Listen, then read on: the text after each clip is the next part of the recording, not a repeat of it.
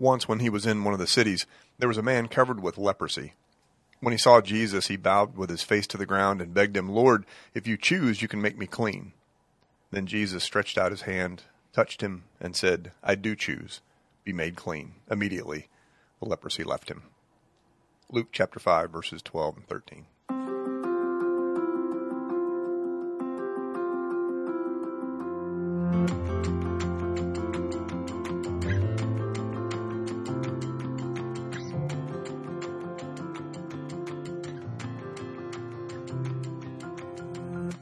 Hey everybody, I'm Chris Dowd, And I'm Reagan Gilliland. and this is Off Script, a podcast where every week we take a deeper dive on last Sunday's sermon, talk about the theology behind it, and get a chance to discuss anything that ended up on the cutting room floor.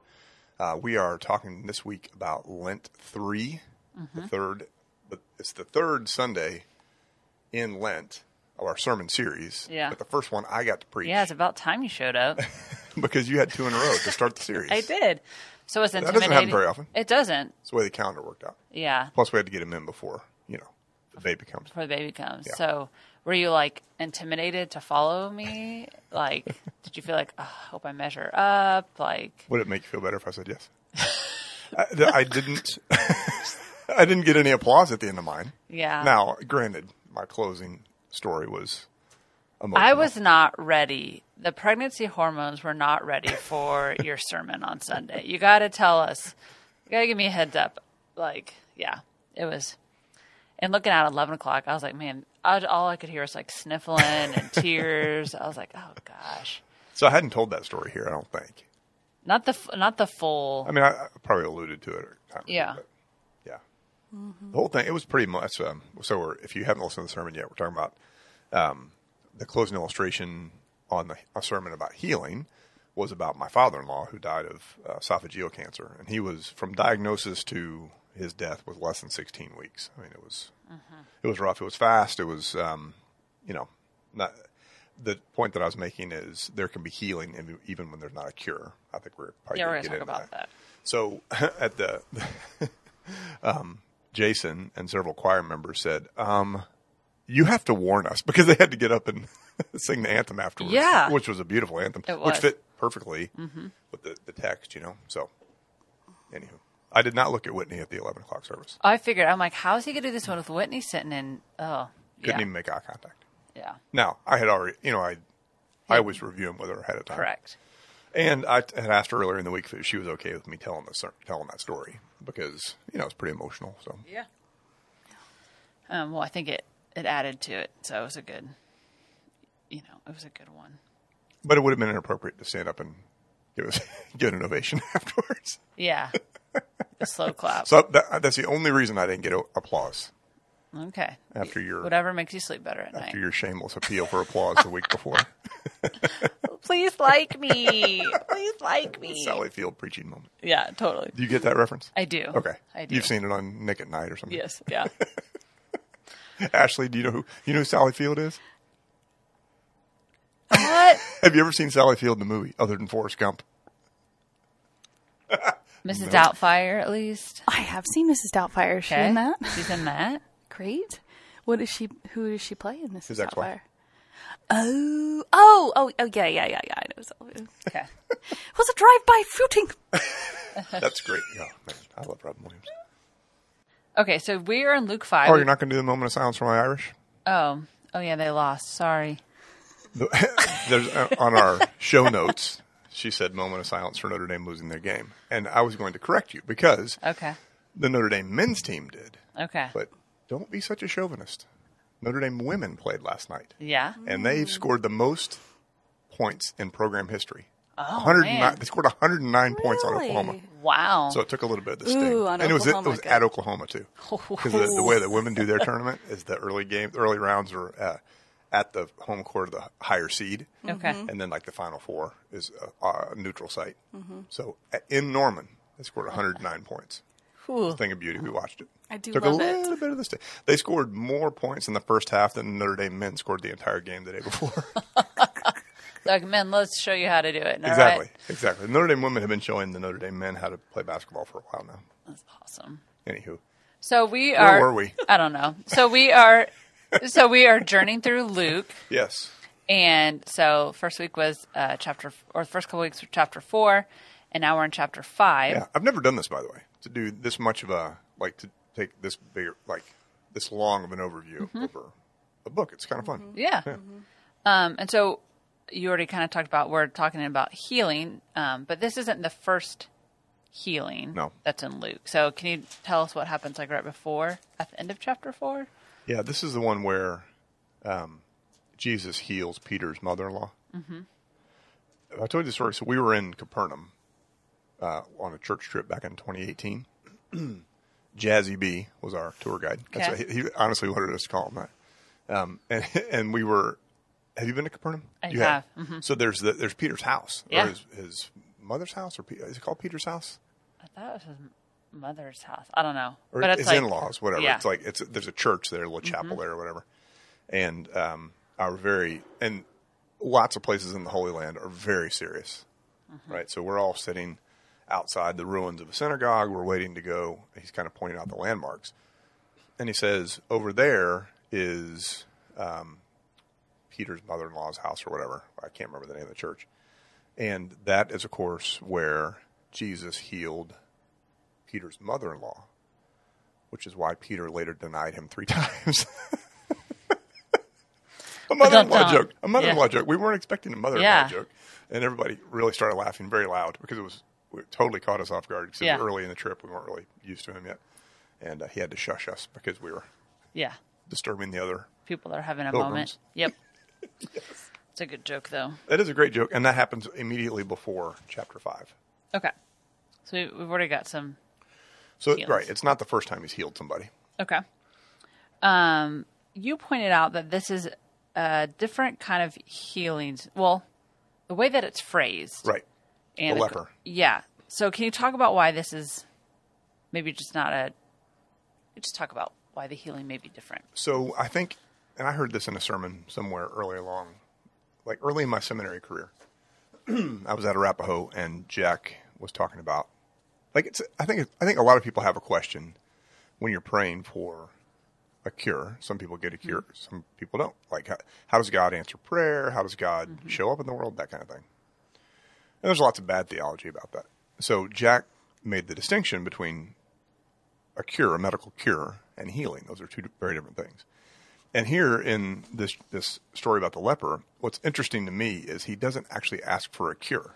So Yeah. in, in this section, chapter five, verses twelve to sixteen, so that's the leper portion. Um, both words are used in Greek, both cure and, in this case, the leper has to be made clean, which is not. I mean, Jesus ends up healing his leprosy. I didn't talk about this in the sermon. That actually does not make him clean. It makes him eligible to be made clean Okay. because you have to then go and it's like the purification rites in uh, Leviticus were for all kinds of reasons. There were all sorts of bodily functions that made you ritually unclean. That even what, even if the condition was uh, not present currently Yeah. or active or whatever, then you still had to go make a sacrifice. Okay. And so what the the leper asks is to be made clean, and then Jesus actually tells him, "Okay, now you got to go to the okay, so priest. that's why you have to go to the priest Yeah. because this is step one. You need step two. Exactly. I so guess. your Okay. condition is cured, but you still have to be you have to do the ritual part. And I didn't want to get into all Yeah. a whole bunch of stuff about Jewish law. We didn't have time for that. But he doesn't ask for a cure. And then later, right after that, so right after Jesus says, "Go to the go and you know do your sacrifice according to the law of Moses," because in Luke it's very important that uh, well it's not very important. Luke highlights over and over again how Jesus is totally a creature of his environment. Like he is, he, he fully participates in all the Jewish rituals. So of course he's going to say that this man needs to go and, and do this ritual thing. But right after that, it says the crowd came to him asking to be cured, mm-hmm. and that's where he actually uses the word. It's Okay. where we get it's therapeuo, and it's where we get therapy. Okay. Therapeutic. But what the man was asking for, he I'm I'm sure the man wanted to be rid of his leprosy, but he, that's not what he asked for. What he asked for is to uh, be able to be restored to the community, which I think is really really important. Yeah, and I never had picked up on that. That it was, um, yeah, him just really longing to be incorporated, and not so isolated. So I was like, oh, I'd never read it like that before. Yeah, it's it's really uh, so. Luke is our best storyteller. Like we have all of our prodigal, um, Good Samaritan, Zacchaeus, the Christmas story, Thief on the Cross. All that's only in Luke. And he's not a man who's he's not a writer, an author who's casual with his word choice. And so, you know, this this was written decades after Jesus' actual ministry. Yeah. So he's telling his story of the leper in an intentional way. This is also an author who's very concerned with people on the margins. So, and you preached on this last week the poor, the blind, the lame, the prisoner, like whatever. And there are lots of things that put you on the margins of society. Clearly, lepers were one of those. So, this is he, he's restoring him to community. Which I think is Okay. awesome. Um, so I'm curious, how did you grow up viewing healing as a Catholic? Like, um, did you have um, particular prayers? Like, is a rose like is a rosary used with it? Like, I don't know. So Yeah. tell me about that background. Yeah, so I mean, there's uh, there are very specific prayers for all kinds of things, and then also you pray for the intercession of saints. I can't remember patron saint of, like they're all patron saints for that kind of thing. okay. Also, though, there are also pilgrimages that people make all over the world to places where Mary has been seen in visions, like Fatima and Lourdes. So that that notion of not healing in this case, but cure, mm-hmm. is something that's that's pretty closely tied up with Catholic piety. But it's the complication. Some people make the pilgrimage to Lourdes or to Fatima, and they don't get the physical cure that they were hoping for. Mm-hmm. And so theologically, then what do we do with that? And I think all of us know people who have who have you know very faithful, very good people who die of a disease that they're praying for a cure for. Mm-hmm. And so, I, I just think this is a really vitally important thing to be clear on as part of our theology. Yeah. So how have you changed maybe your view? Well, I think the notion of healing, being like being made whole, being restored, expanding that beyond the very basic cure of the medical problem. Mm-hmm. So, it's about our relationships. It's about how God shows up through other people. It's about our assurance that suffering and illness and disease does not get the final word, even if it means a, a more abrupt or sudden end to this life than we would hope for Yeah. uh, in the end, it's going to be okay. In the end, God has already spoken the last word on death and suffering, Yeah. and that word's good, right? I mean, we're leading up to Easter, so we'll we'll talk about that the closer we get to Easter. But this this is a place where, like, people battling illness, faithful people battling illness, or good people battling illness, that that is one of the things that shakes people's faith in God. When, like, why is this happening to me? Um, why is God letting this happen to me? Why why am I not getting the cure that I'm praying for? And I think I think we have to reframe what we understand healing to be. Yeah, I mean, I would look at it. Yeah, like you said, it rattles people, but like asking, like, okay, I may not get cured, but how can I be healed so I'm not bitter and angry? Right. You know, Yeah, I don't want to. emotional healing, spiritual healing. all of that, and so that that can be good, specific things for you to pray for when you hear of someone going through something. Of course, always pray like for a mir- you know a cure and all that. It's not like okay that doesn't work or that's a waste of time, but expanding your prayers like please like heal them from yeah bitterness or anger um, yeah there's so much more to, to healing and than we than we think so And I do think, you know, as pastors, we probably encounter this more than the average person. Like typically, you know, you might have a person that this happens to, or I mean, God forbid, a bunch of people in your life that this happens to, or yourself. But I, I mean, I've been doing this for a long time now, and I there are very few times in my ministry when there has not been someone, a good person, struggling with a terrible disease. And so we get the gift of of walking with people through this and like we we get the benefit of perspective on it that I think is uh, something that you don't necessarily have when you're just in the fight. So helping people uh, walk through that I think is one of our jobs as pastors and obviously you do that in the moment in pastoral care situations, but I, I feel like it was good a good opportunity to do it in a preaching moment as well. Yeah. So so nuts and bolts. Like, how do you explain to someone uh, when someone literally gets cured and someone else doesn't? Uh-huh. How do you explain that? Well, I mean, I think we can celebrate. Uh, I mean, you- we can certainly celebrate a cure, clearly, right? Yeah. And say things like "Praise God" and, um, I mean, just be filled with nothing but gratitude. But then, if people are open to it, then if someone is angry about the situation that they're facing and are feeling, you know, maybe that's partly directed at, at God, mm-hmm. then I think the, the question is, like, why? Like, what is it? What makes you angry at God? I mean, do you assume that God gave you this disease? And everyone will say, oh, gosh, no. Do you assume that God is just trying to test you? Oh, my gosh, no. So, like, being angry at the situation Yeah. and being angry that you're having to endure this when you've done everything right, I'm doing air quotes, um, is a, a totally understandable emotion. And I don't think it's our job to talk people out of their emotions. But in terms of theology, the whole book of Job is about this. I mean, Job didn't deserve anything that he got. And in the end, his the punchline of that book is that Job realizes that he just doesn't get to have all the answers. Mm-hmm. And what Job didn't have that we have the benefit of is our faith in Christ. I mean, we know that what comes next is good. And uh, you know, you'll I don't think you'll ever hear me say unless I misspeak. I'll never say that someone is in a better place. I'll never say that after they die. Because this place is good. like the whole mm-hmm. point of Christian theology is it's like we are an embodied incarnational theology. Like I think of my father-in-law, he here was really good. Like he was about to be retired. He was going to spend all his time with his kids and grandkids. I, I mean, I'm not going to say heaven is a better place. Heaven's a good place, good in a different way, and there's going to be a, a, a reunion someday. And I mean, I, you know, I'm pretty orthodox and all that, but uh, I, so I don't. My point is, I don't think we should try and, and talk people out of how their emotions, but to frame it cr- to frame it in a more healthy theological way allows people to look for where God is showing up and approach the end, whenever that's going to be, with confidence and peace.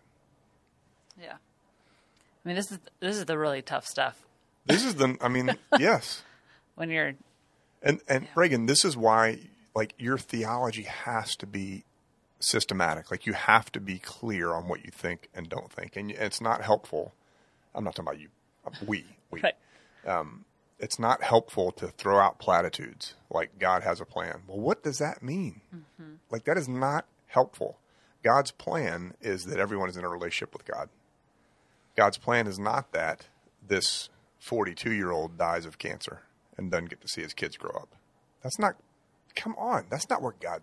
Mm-hmm. So w- in, in pop theology and pop culture, we have these throwaway platitudes that we don't think through and we think they're helpful and they just aren't. Mm-hmm. So that when you, when you're talking to someone on their deathbed, part of the work of ministry is to help people reframe this stuff that they've heard all their lives.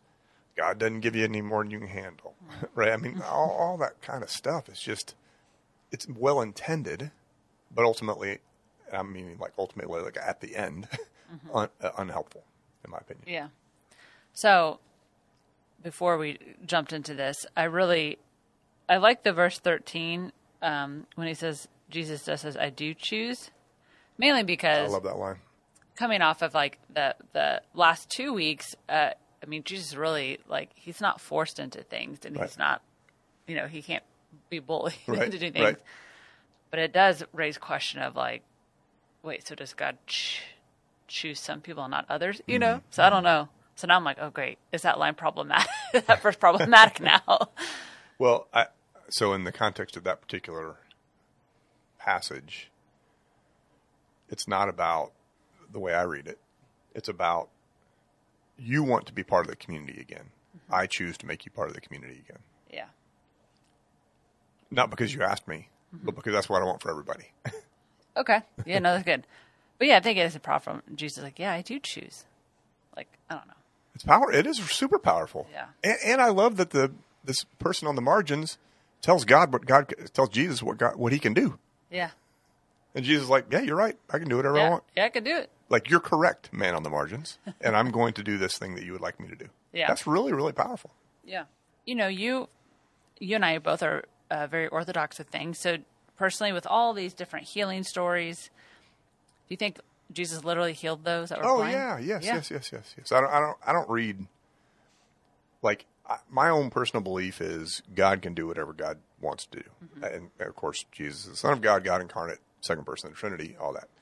So yeah, sure. And I think that there were many more things than this than he that he did. Oh, for sure. And what the gospel authors are doing is telling the story in a way that is edifying for our faith. Yeah. So in this case, it's about moving someone from the margins to to the community. Mm-hmm. Yeah. Okay. I mean, I do too, but I think some people do ask, like, "Well, do you literally believe like that's that Jesus?" And I'm I like, believe he rose from the dead. I believe he walked on water. Like I'm, "Yeah, I don't, All I don't in. read this metaphorically. Yeah. yeah, okay, okay." So we already addressed why Jesus sent the man to a priest after his healing. yeah, So to make it the complete yeah. To make him ritually clean. Yeah. Uh, but at the end of the story, you know, people start gathering and they want him to be to cure them, and he would withdraw to deserted Yeah. places and pray. So, do you find that a weird or annoying that he was that he did that, and then also. And it's weird, like how he can be so private, and then tonight's like, yeah, go tell people. Yeah, yeah. so yeah. talk about that. Why does he do that? So in Luke's gospel, Jesus' prayer life is a it's a theme. It shows up more than any of the other gospels. And so at all of these key moments, he's doing these incredible things. He's working miracles and healing. And he never misses an opportunity to take care of himself. Which I think is a pretty powerful word for all of us. Yeah. Okay. And then why do you think he's so private at times of like don't don't tell anyone and then at other times, yeah, go tell people. Okay, so Luke and Matthew both had Mark's gospel in front of them when they were writing their gospels. And this whole idea of the messianic secret is a key theme of Mark. It shows up all over the place in Mark, where there are lots of times where Jesus All right, look, I'm gonna do I'm gonna do you this solid. Don't tell anybody. uh, Because in Mark it's not about it's not his time. So Mark Okay. is all about well, not all about, but it's very much about the cross. There's a heavy emphasis on the cross, and everything leading up to the cross is kind of prelude to the cross. And there seems to be there was a, I can't remember the guy's name, the scholar. There was a 19th century scholar who identified this as the messianic secret that he, until it was time for him to be taken up, he uh, wanted things to be less public. So I think I think this is one of those cases where Luke takes that part of Mark and kind of incorporates it into his gospel, but it's not a key theme. Um, so maybe you know, in in Mark, maybe it's because Jesus is just it's just not time yet. May- Maybe there's some other reason we don't exactly know, but yeah, okay. it's it's a little bit confusing. Yeah. Okay. So let's move to the next uh, healing story. It's uh, 17, still Luke 5, 17 through 26. Yeah. Okay. So you're, you're going to have to explain this for some people that maybe are going back to read it. Yeah. So in verse 20, he says, When he saw their faith, he said, Friend, your sins are forgiven. Yeah. And then when you go down a little bit further, uh, 23, 24, uh, which is easier to say, Your sins are forgiven you, or to, to say, Stand up and walk Yeah, but so that you may know that the Son of Man has authority on earth to forgive sins. Yeah. Okay, so people struggle with this. yeah, yeah. They're like, okay, so wait, he was sinful, and so Right. that's why he. Right. So explain, explain that to our listeners. So I do think that's a contextual thing, like Okay. a first century context, where there there was a pretty common belief that there was a connection between sin and Mm-hmm. illness, as though God were punishing you for something you had done or something your parents had done. This shows up not infrequently in the Gospels. Sure.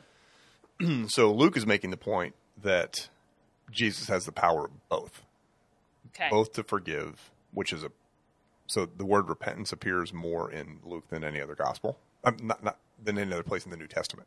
Okay. It's a very it's a strong emphasis for Luke. And so I kind of did this as an aside, just because I didn't want to spend a whole lot of time Right. unpacking that, um, because we don't think that way anymore. I mean, I like somebody who has a bad drinking problem and never recovers from it. Clearly, cirrhosis of the liver is most often because of alcohol abuse or drug abuse. So, in that sense, I mean, there are things that we can do to harm ourselves through what we would consider to be sinful behavior or behavior that's not good for us or whatever. But that's not what's going on here. Here, um, like there's a you're going to ask me later about my favorite healing story, Yeah. Which I'll just jump to that. It's the man born blind Okay. in in uh, the, the ninth chapter of John, one of the best chapters of Scripture ever, and that that story begins with who sinned this man or his parents that he was born blind. Yeah. I mean, so then it's just, it's just kind of laying it on the table. Mm-hmm. Like this is what we assume to be the case. now Jesus answers in kind of a problematic way in that verse. He says, "Well, neither. Uh, he was born blind so that you so so that you could see that the Son of Man is like it's still like God caused it so that I could show off." Basically, Yeah. what he says. But I but that's just uh, I I do think that is kind of an echo of an earlier theology. It's not categorically across the board that way in the Bible, because again, the book of Job is very clear. He's got lots of stuff that's happened to him that has nothing to do with his own behavior. Uh, but it was a, a prominent belief that if you do good, you get good. You do bad, you get bad. So if you if you got bad, you must have done something bad. Yeah. Okay. So you're saying But you see why I didn't want to bog down in that. Either, Yeah, no, that'd be like lot. that's a whole that's like a whole teaching sermon about Mm-hmm. how theology evolves, which is is different than what we were trying to do. Yeah. So just to reiterate, so this is showing like, yeah, God, Jesus can heal and forgive sins. Right. Like it's Exactly. showing the It's both and, the fullness. which okay. are obviously we believe. Yes. Right. Yeah. okay. No, that's good because people will get tripped on on that. But this story is the and it's on in three gospels where these guys bring a buddy to for Jesus to heal. They can't get to him, so they go in through the roof, Mm-hmm. which is just awesome. Yeah. So talk about that. Where are some other similar stories where maybe people helped others in this same kind of manner, and then where people did not have help and how what happened to them? Man, there's so many healing stories. Do you have do, do some like? Did you have some in mind Well, one for the that didn't have friends, you know, um, by the pool? By The the guy laying pool? yeah. that just is the sitting one there. that jumps to mind. Yeah, that Like everybody just steps over him. steps over him and has no one Right. to help. And I just think, oh my gosh, that's. Uh, But then in one version of that story, Jesus fusses at him. Like, Uh-huh. "All right, well, you're just going to lay here? you know what I mean? Like he's not even trying to help himself. Right. Yeah. But I just see that probably in in times now, like how people often will say, "Well, just like pull up your bootstraps and just get," and I'm like, "Well, no, like we're supposed to take care of one another. Right. like it's not so easy at times." And that was the connection for me to the to our caring ministries. Yeah. Yeah. Um, were there any other stories, biblical stories you think of? Well, I mean, so then there's like uh, ten lepers that show up, and nine Only- of them run off, and one One says, thank you. Thank you. Um, there's just like so many variations on that same Yeah. story, but none none really jump out other than the man born blind. But that's kind of that's that's doing a whole different thing too. Okay. theologically.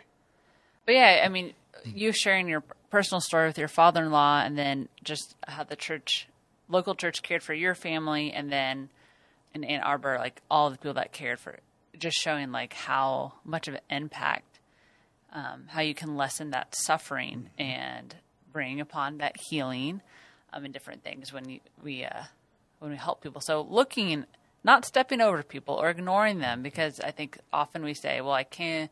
I don't know if I can actually help them, so we're just going to keep driving past them Mm-hmm. or ignoring their text or whatever. Like, right. no, no. Yeah, Um, we have a responsibility to each other. Yeah. Okay. The last verse uh, is We have seen strange things today. Isn't that great? That's a I great know. detail. Boy, that was weird. Yeah, that- was weird. Do you want to go get a beer? Like, I don't know. exactly. exactly. Um, It's, it's such a curious detail. Is there any like uh, wording that like in the original text like that gives more to that, or was there anything? No, you, it, it literally means. Um, uh, let's see. Have my computer in front of me. I think I, I. So this was a really long sermon that I had to cut down, okay. which I doesn't. That doesn't happen a whole lot anymore. I've been doing it enough that I can usually gauge. But by the my first draft, so I, a normal sermon on a non-communion Sunday is no more than twenty four hundred words for me. Sometimes it's like twenty two hundred, depending on how long this the, the Bible passage is. Sure. this one was like 2800 words so i had to go back and cut some stuff and i think that word in greek is paradoxos actually it's paradoxos but it's, Okay. it looks like paradoxos from paradox like that's just something we can't believe Okay.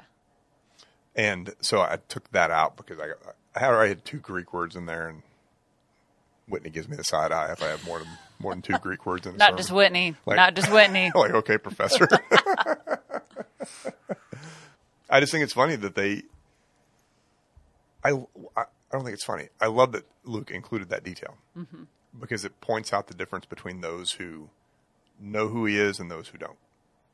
So I, I started with the whole premise of uh, like assuming that Jesus is the most important person in our lives, and I, I I carried on like that's true. I'm not sure how many people would actually say that's true Yeah. even Christians. I mean, I'm just Oh, not sure we think of it that way. Yeah.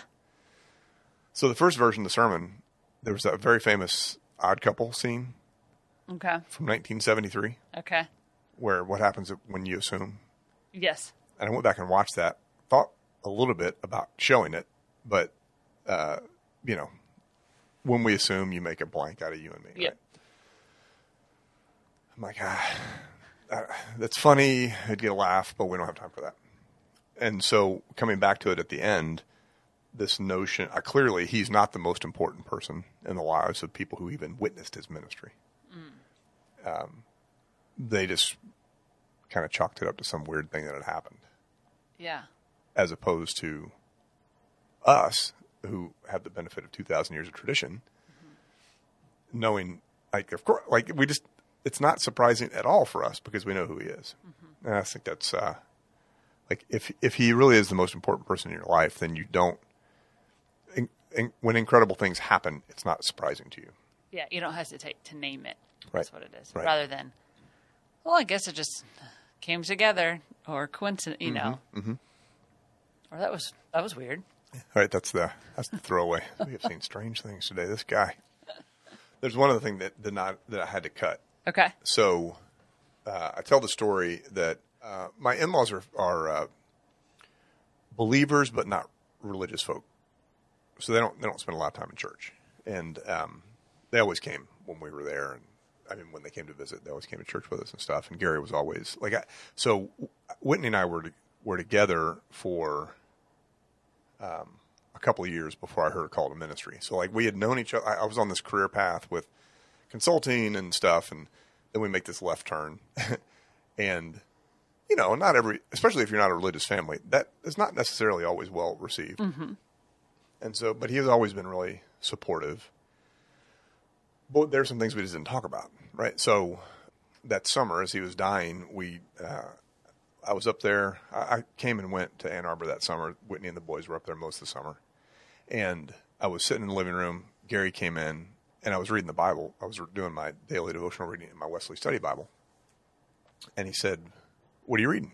I mean, he knew I was reading the Bible, and I didn't have this in there because I wouldn't be able to say this. I was reading um, First or Second Chronicles. Let me look it up real quick. Yeah, First Chronicles, chapter twenty-eight, verse twenty. Chronicles aren't. It's not the scintillating part of the Bible. If I should recap First and Second Kings, but I happen to be reading David's farewell to Solomon, Ugh. and he says at the end. Um, actually, I'll just read it to you. Honestly, this is what I was reading when he came up and asked me what I was reading. This was in this was in his eulogy. David said further to his son Solomon, "Be strong and of good courage, and act. Do not be afraid or dismayed, for the Lord God, my God, is with you. He will not fail you or forsake you until all the work for the service of the house of the Lord is finished." He's talking about the temple. Yeah. But that that, that farewell to his son, don't be afraid because God's with you. Yeah. Uh, I read that to him. I said, "Well, here's what I'm reading, actually. Um, so, how are you and God? You know, I get I get away with those kind of questions, Sure. and that's when he said, "You know, I believe in God, I believe in Jesus, I believe in heaven." And he, he had never actually come out and said that. I assume that was true, but um, uh, I just don't believe everything the church says. I'm like, ah, trust me. Trust me, I'm right with there with you. Yeah.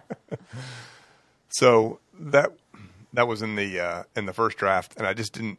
It was it's an emotional enough story that I was I, I knew I was going to kind of struggle to get through it anyway, and so, and I couldn't. That last part was too personal, Yeah. so I saved I cut it, saved it for his. I mean, I, I said that as at his eulogy, which is still the longest eulogy I will. That was a three thousand word eulogy. He and I were. Wow. I, I really loved Gary. I was. He and I were. He was very good to me. So it, it was good to be able to talk about him, um, eleven years on, um, in the context of this idea that there is healing even when there's not a cure, and there are a couple of people in the congregation right now. One of whom died on Sunday, by the way Yeah. two hours after I'd preached that sermon. And one of whom I had a real um, holy conversation with yesterday. So, I mean, and all over the world, people deal with this every day, all day. Um, and I was just glad that we got to name it. Yeah. I'm thankful. I think it's a good message to to share with people. So if you know someone that is going through something like this or has some questions, I think it's a it's a good one to share for sure. it's good news, right? Yeah. That's, uh, it's gospel for sure. All right. Anything else? That's enough. Yeah. It's enough tears for one conversation. Yeah. All right, y'all. So this coming week is Lent four, and this week is going to be the what's called the Sermon on the Plain, where Jesus tells us how we should act, and it's not quite as pastoral as healing a leper. sure is not. So He's going to step on our toes a little bit this weekend. It's great. It's a great t- uh, text. I'm pretty sure I've never preached on it. It's in the lectionary for the year, but it's uh, we usually go with the Sermon on the Mount version, which is a lot easier. Uh, little believe it or not, because the Sermon on the Mount's pretty hard. yeah. Anyway, y'all, we appreciate you uh, spending another 45 minutes with us on Off Script, and we will be back next week with another episode. Thanks. God bless. Thanks for joining us for this episode of Off Script. It was hosted by Reverend Chris Dowd, produced by Ashley Danner as a part of the Christ United Podcast Ministries. You can visit cumc.com backslash podcasts in order to see all of the series we have available. Like, subscribe, and follow us so that you don't miss a single episode. Thank you for supporting us. Have a great week.